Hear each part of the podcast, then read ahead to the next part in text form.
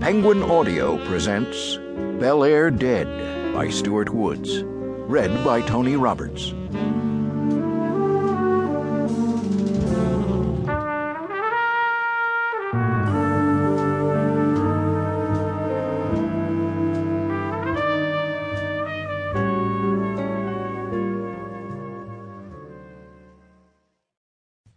One. Elaine's, late. Stone Barrington sat with his client, Mike Freeman of Strategic Services, and his former partner from his NYPD days, Dino Buschetti, over the ruins of dinner and a bottle of excellent Cabernet. "That was good," Mike said. "I never knew how good the food was here until you started bringing me." "Comfort food," Dino said. Elaine sat herself down in the spare chair. "Comfort food?" she asked. "Is that some kind of crack?" "It's high praise," Stone said quickly, not wanting to get her started.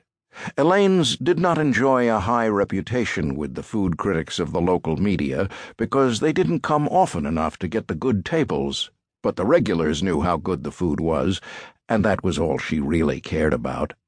"I'll take high praise," Elaine said. Stone's cell phone hummed on his belt, and he dug it out of its holster. "Stone Barrington." "Stone, it's Arrington," she said.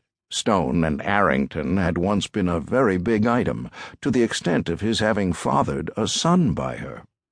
"Well, hello there," he said. "I thought I'd never hear from you again."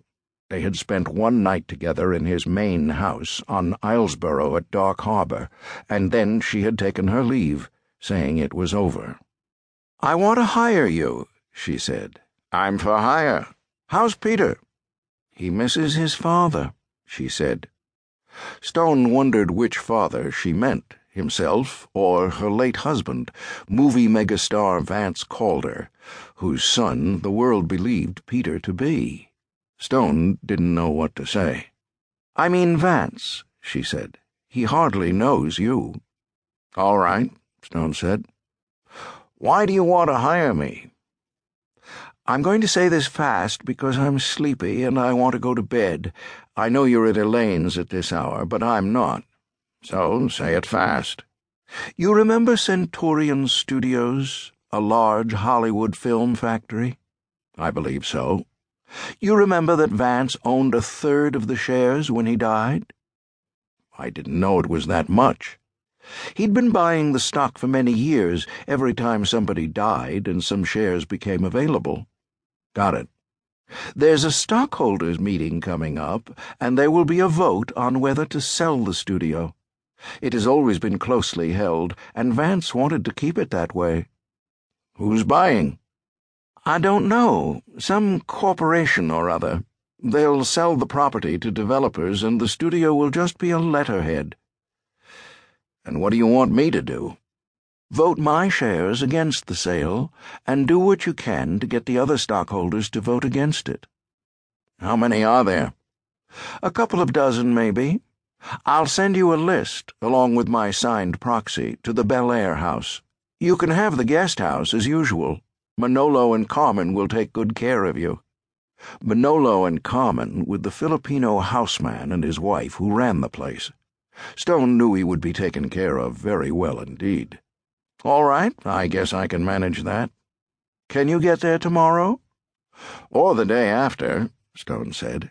He wanted to fly himself in his new airplane.